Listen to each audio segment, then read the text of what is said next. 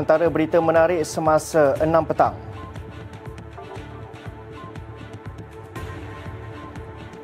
ASEAN Jepun main peranan penting ke arah penyelesaian konflik Palestin-Israel.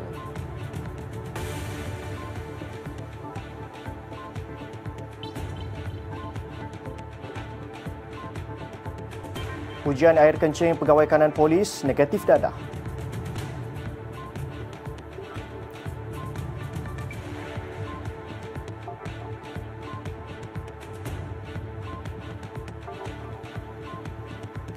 Setiap keluarga terjejas membabitkan insiden tanah runtuh terima RM1,000.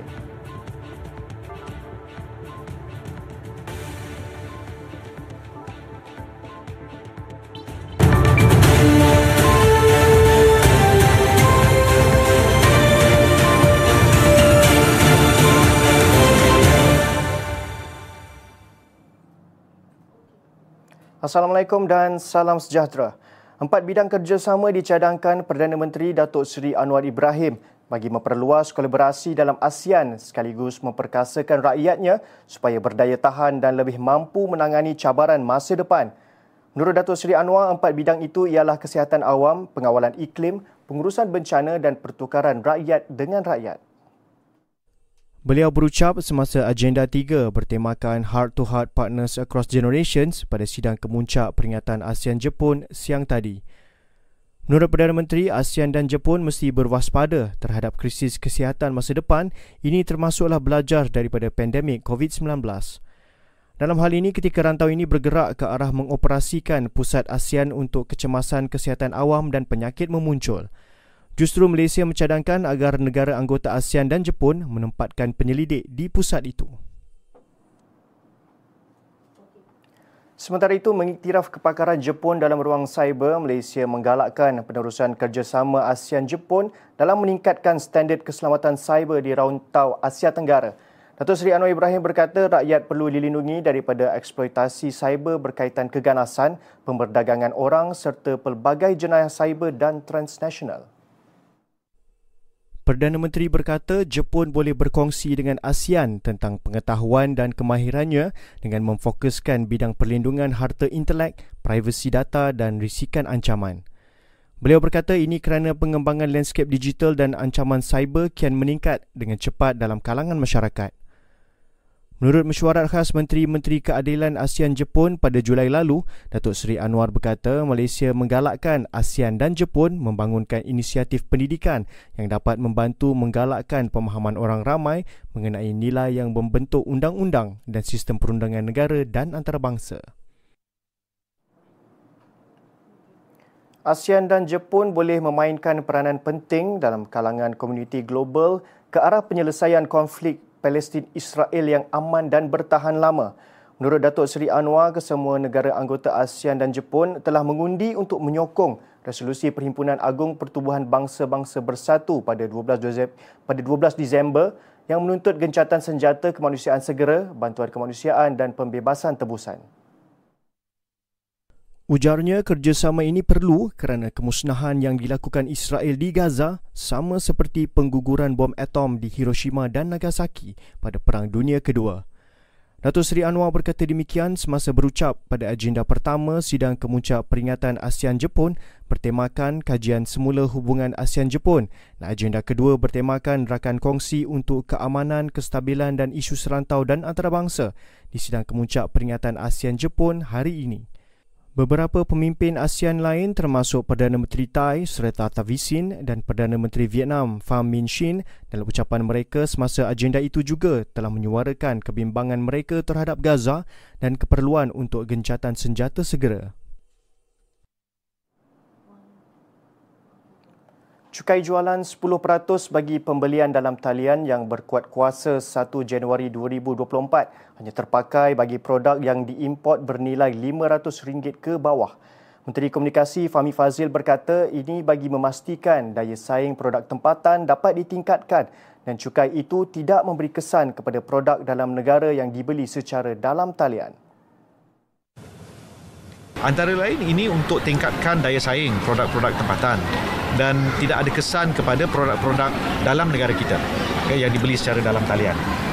Jadi yang penting untuk dijelaskan uh, ia hanya terpakai untuk produk-produk yang diimport dari luar negara yang dijual secara dalam talian di Malaysia. Produk-produk dalam negara yang dihasilkan di Malaysia tidak terkesan dengan cukai ini. Beliau yang juga jurucakap Kerajaan Perpaduan berkata demikian kepada media selepas merasmikan program Reuse, Educate, Nurture and Empower with Waste atau RENEW di dataran Seri Angkasa Jaya siang tadi. Semalam Jabatan Kastam Diraja Malaysia JKDM memaklumkan negara akan mula mengenakan cukai jualan sebanyak 10% ke atas barang bernilai rendah LVG diimport yang dijual secara dalam talian mulai 1 Januari 2024. Jawatankuasa tertinggi pusat DAP akan membincangkan pengurniaan darjah kebesaran daripada Duli Yang Maha Mulia Sultan Selangor, Sultan Sharafuddin Idris Shah Al-Haj kepada Exco Kerajaan Tempatan dan Pelancongan Selangor, Eng Swee Lim yang membawa gelaran Datuk. Setiausaha Agungnya Anthony Lok berkata naib pengerusi DAP Selangor itu ada berbincang dengannya mengenai isu terbabit dan diminta membawa kepada jawatankuasa tertinggi DAP Selangor. 11 Disember lalu, Sultan Sharafuddin mengurniakan darjah kebesaran darjah Paduka Mahkota Selangor yang membawa gelaran Datuk kepada ahli Dewan Undangan Negeri Sekincan itu. Selangor TV sebelum ini melaporkan Swilim antara 97 penerima darjah dan bintang kebesaran serta pingat negeri menjelaskan beliau sudah memaklumkan kepada kepemimpinan DAP sebelum menerima darjah kebesaran itu dan menyerahkan kepada kebijaksanaan pucuk pimpinan parti membuat keputusan. Jawatan kuasa tertinggi pusat DAP pernah mengeluarkan teguran keras kepada dua wakil rakyat DAP dari Sabah iaitu Ahli Parlimen Kota Kinabalu, Datuk Chan Fong Hin dan Luyang, Datuk Fong Jinze kerana menerima anugerah membawa gelaran Datuk dan memutuskan tindakan mereka melanggar dasar parti. Bagaimanapun dua wakil rakyat DAP itu dalam satu kenyataan bersama menjelaskan kerumitan dan tekanan itu tidak sepatutnya menjadi alasan menggugat prinsip dan dasar parti. Swilim berkhidmat sebagai ahli Dewan Undangan Negeri Sekincan sejak 2004 dan pernah dilantik sebagai Speaker Dewan Undangan Negeri Selangor pada Jun 2018 hingga 2023 sebelum dilantik menjadi Exco Ekoran Gabungan Pakatan Harapan dan Barisan Nasional membentuk kerajaan negeri pada Ogos lalu. DAP menetapkan dasar parti yang melarang pemimpinnya menerima sebarang gelaran semasa berkhidmat sebagai wakil rakyat.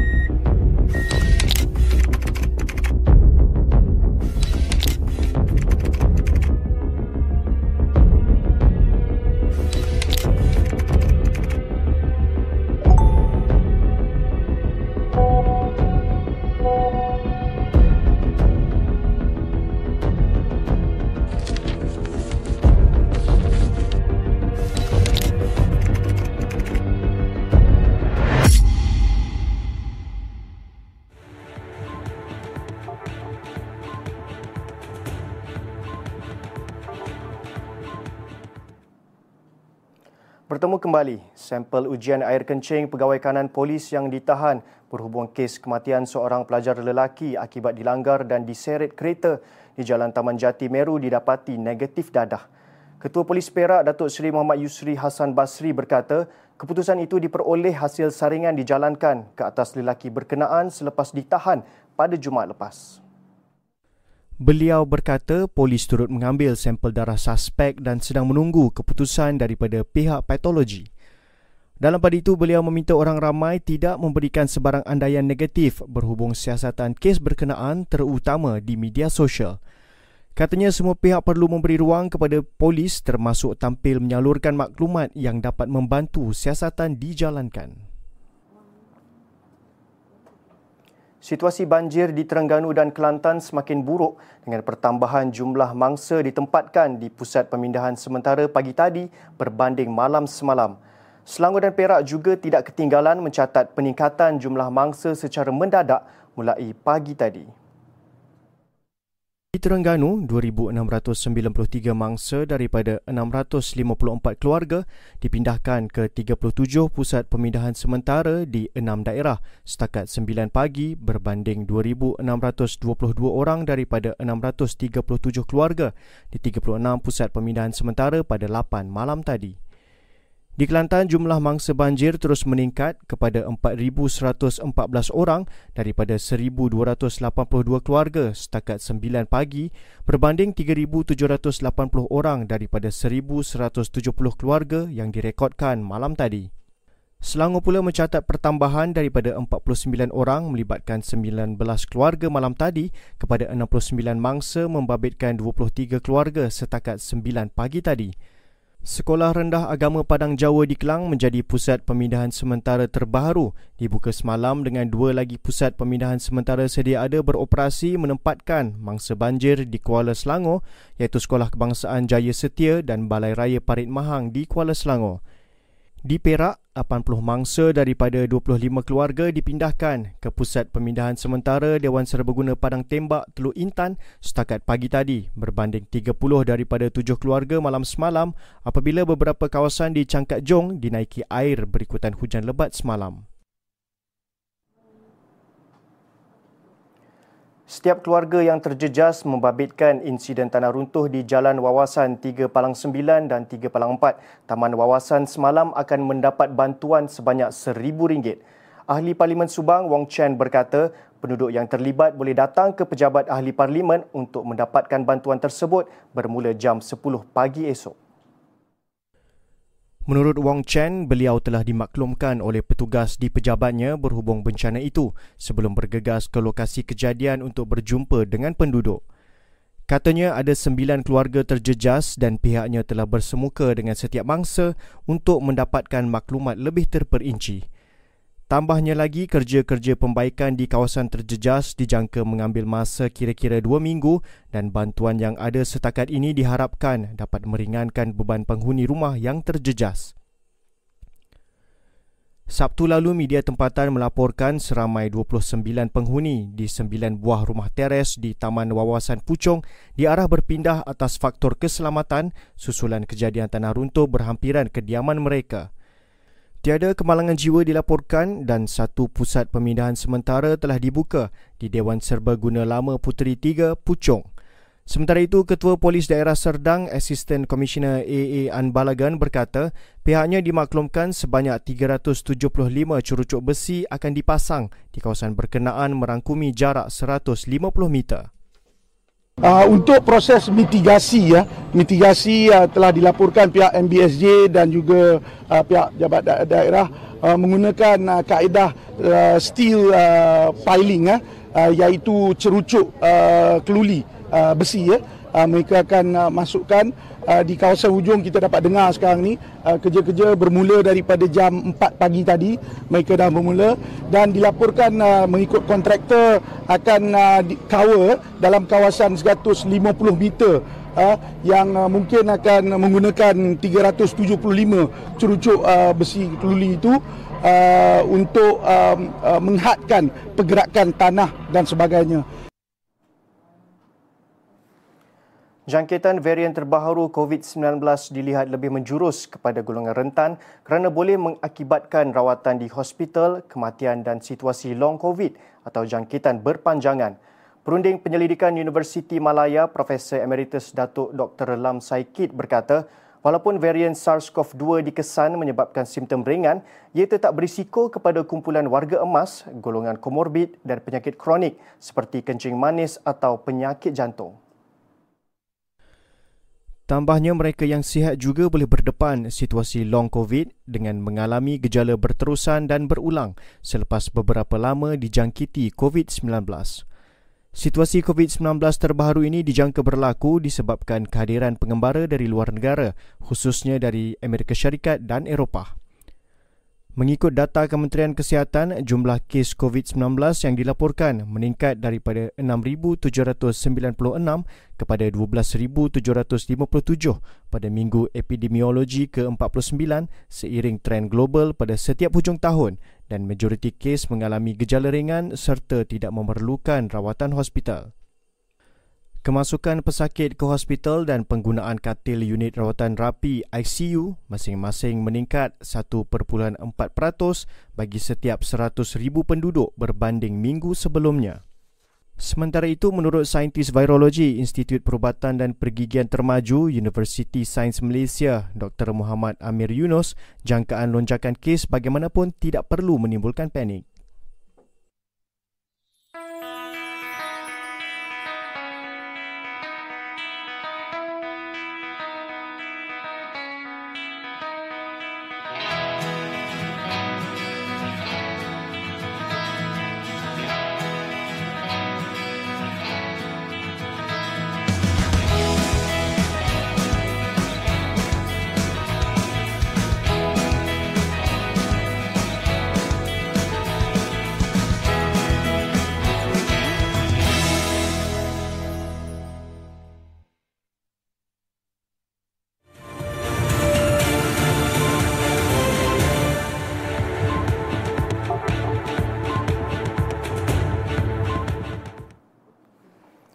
Ke berita tempatan, solidariti terhadap rakyat Palestin perlu dilakukan secara berterusan sebagai tanda sokongan terhadap nasib rakyat Palestin yang menjadi mangsa keganasan rejim Zionis.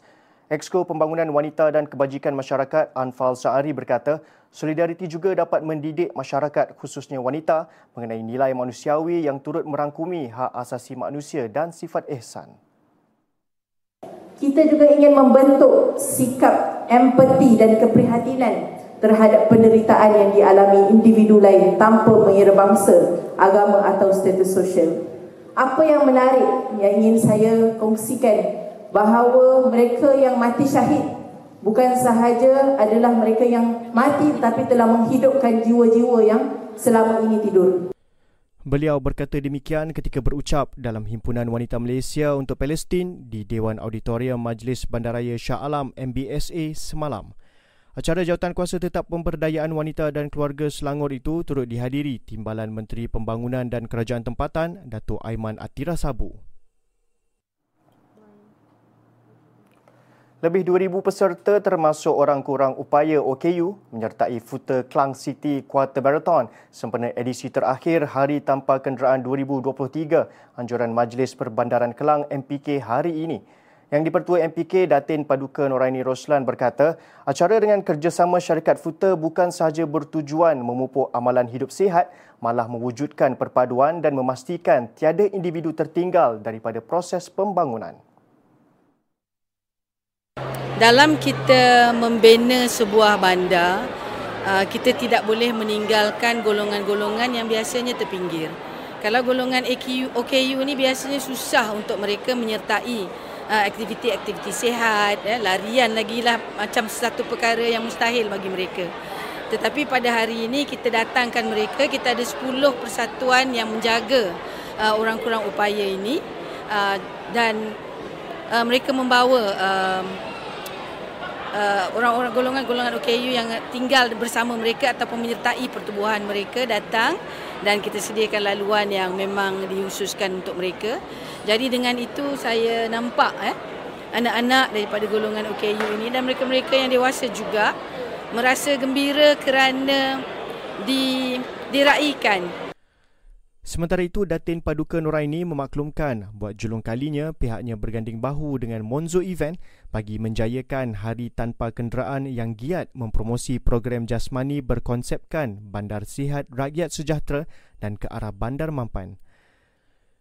Selain larian turut diadakan sempena Hari Tanpa Kenderaan ialah pameran pelbagai agensi dan cabutan bertuah.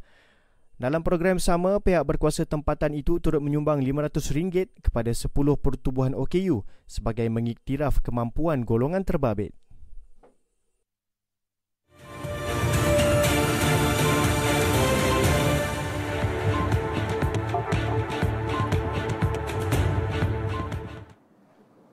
Kita ke perkembangan sukan, skuad hoki 5 sebelah 5S lelaki dan wanita negara akan beraksi dalam kejohanan sulung Piala Dunia Hoki 5S 2024 di Maskat, Oman pada 24 hingga 31 Januari tahun depan.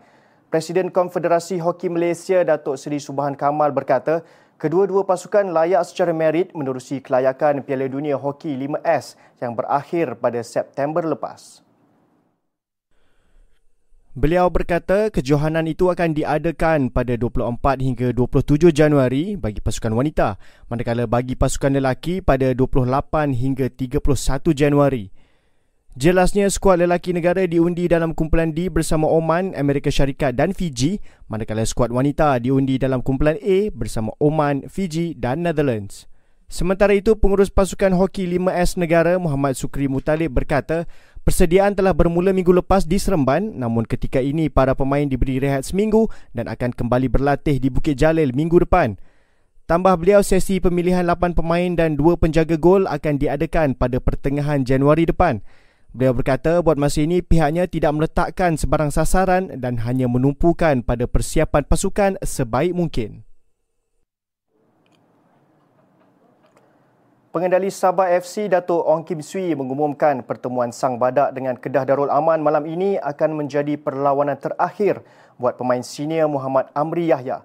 Pemain berusia 42 tahun berasal dari Tanjung Karang Selangor itu mengambil keputusan untuk bersara daripada arena bola sepak profesional selepas perlawanan malam ini.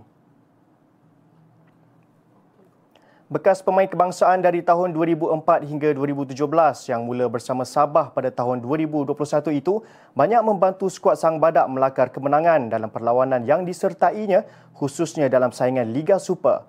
Dia berkhidmat paling lama bersama Selangor bermula tahun 2001 hingga 2013 sebelum berhijrah ke selatan untuk menyertai Johor Darul Takzim JDT dari tahun 2014 hingga 2016. Amri kemudian menyertai Melaka United buat seketika pada tahun 2017 sebelum kembali bersama Selangor hingga tahun 2019 dan seterusnya ke Sarawak United pada tahun 2020.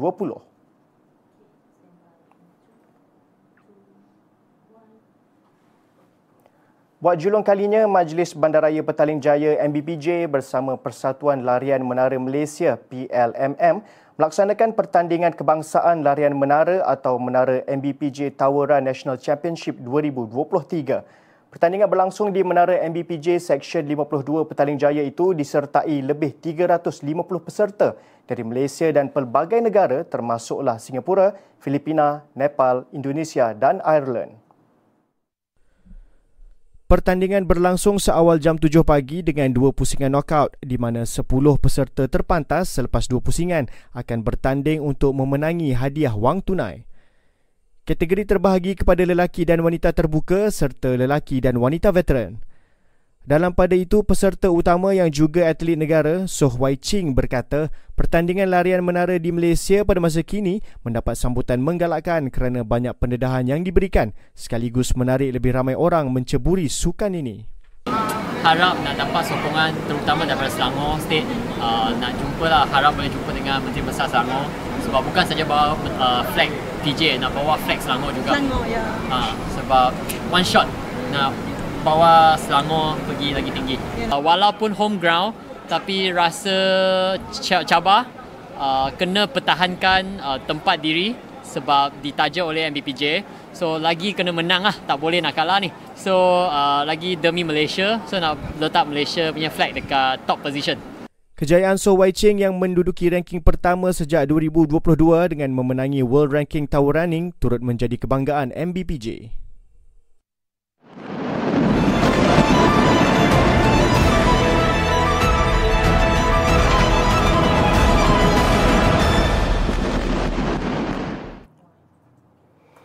Angka kematian di Gaza dan tebing barat sejak 7 Oktober telah meningkat kepada 19,088 orang dengan lebih 54,450 orang cedera. Serangan Zionis Israel terhadap rakyat Palestin pada Sabtu telah memasuki hari ke-71. Kementerian Kesihatan Palestin dalam satu kenyataan memaklumkan jumlah korban yang direkodkan di semenanjung Gaza mencecah 18,800 manakala angka kematian di tebing barat turut meningkat kepada 288. Selain itu, sekitar 51,000 rakyat Palestin cedera di Gaza manakala hampir 3,450 di tebing barat. Antara mereka yang terkorban di Gaza termasuk lebih 300 petugas kesihatan, 86 wartawan, 35 anggota pertahanan awam dan 135 kaki tangan UNRWA. Sementara itu, Kementerian Kesihatan mengulangi amaran tentang bahaya kehabisan bekalan vaksin di Gaza yang boleh membawa kesan buruk terhadap kesihatan, terutama dalam kalangan mereka yang berada di tempat perlindungan. Kementerian itu merekodkan 360,000 kes penyakit berjangkit di pusat perlindungan tetapi jumlah sebenar kes mungkin lebih tinggi. Setakat ini hanya 11 daripada 36 hospital di Gaza beroperasi dengan kemampuan yang terhad dan di wilayah utara pula sebuah saja hospital masih beroperasi. Al Jazeera akan memfailkan aduan kepada Mahkamah Jenayah Antarabangsa ICC berhubung kematian jurukamera Samir Abu Dhaka yang terbunuh dalam serangan Israel ke atas Gaza. Laporan disediakan sepasukan peguam dan pakar itu juga akan merangkumi serangan ke atas kaki tangan Al Jazeera yang bekerja di wilayah Palestin. Abu Dhaka dan Will Eddahdu cedera dalam serangan Israel Jumaat lalu berhampiran sekolah Farhan di Khan Yunis yang menjadi tempat penduduk yang hilang tempat tinggal berlindung.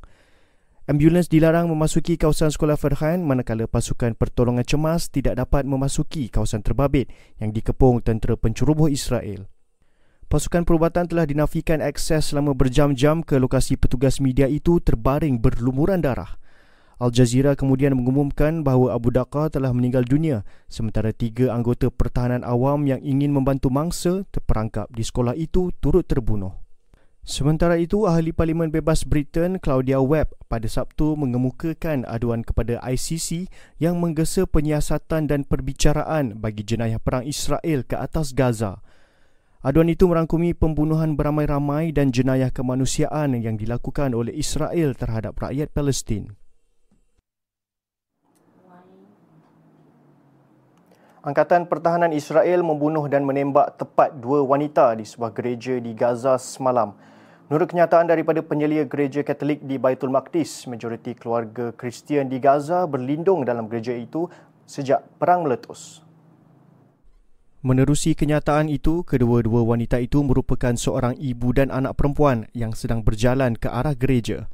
Tentera Israel tidak memberikan sebarang amaran sebelum melepaskan tembakan ke arah tujuh lagi mangsa yang mengalami kecederaan dalam serangan itu. Penyelia gereja berkata kereta kebal rejim Zionis turut menyasarkan gereja Sisters of Mother Teresa yang menempatkan 54 orang kurang upaya. Selain itu, tentera Israel turut memusnahkan panel solar, tangki air dan sumber elektrik sehingga menjadikan gereja itu tidak boleh didiami. Satu kes subvarian COVID-19 JN1 telah dikesan di Kerala, Selatan India. Menurut Kementerian Kesihatan India, kes itu dikesan semasa satu aktiviti pengawasan rutin yang berterusan oleh konsortium SARS-CoV-2 India pada Genomics. Pesakit mempunyai simptom ringan influenza-like illness atau ILI dan telah pulih daripada COVID-19. Tambah Kementerian Kesihatan, terdapat tren peningkatan kes COVID-19 daripada Kerala sejak beberapa minggu lalu dan ia dikaitkan dengan lonjakan dalam bilangan sampel daripada kes ILI yang dirujuk untuk ujian. Sebagai sebahagian daripada latihan biasa Kementerian Kesihatan, latihan olok-olok di semua kemudahan kesihatan negeri itu sedang dijalankan untuk menilai kesihatan awam mereka dan sebagai langkah kesediaan hospital. Dalam pada itu, Kementerian Kesihatan sentiasa berhubung dengan Jabatan Kesihatan Kerala dan memantau pelbagai pintu masuk. Putera Mahkota Kuwait, Mishal Al-Ahmad Al-Jabir Al-Sabah diisytiharkan sebagai Emir Baharu Kuwait. Ia berikutan kemangkatan Sheikh Nawaf Al-Ahmad Al-Sabah yang meninggal dunia semalam pada usia 86 tahun. Berita dilaporkan Mahkamah Diraja itu bagaimanapun tidak mendedahkan punca kematian Sheikh Nawaf. Sheikh Nawaf dimasukkan ke hospital akhir bulan lalu kerana dikatakan mempunyai masalah kesihatan namun masih berada dalam keadaan stabil. Sheikh Nawaf menggantikan Sheikh Sabah pada September 2020 berikutan kematian Sheikh Sabah yang telah memerintah lebih sedekad dan membentuk dasar luar negeri selama lebih 50 tahun. Sejak mengambil alih pada 2020, Sheikh Nawaf mengekalkan dasar luar yang menyeimbangkan hubungan dengan negara-negara jiran. Pengisytiharan putera mahkota berusia 83 tahun itu sebagai emir baharu diumumkan oleh Majlis Menteri-Menteri Kuwait. Sheikh Mishal menjadi pemerintah de facto Kuwait pada 2021 apabila Sheikh Nawaf menyerahkan tugasnya.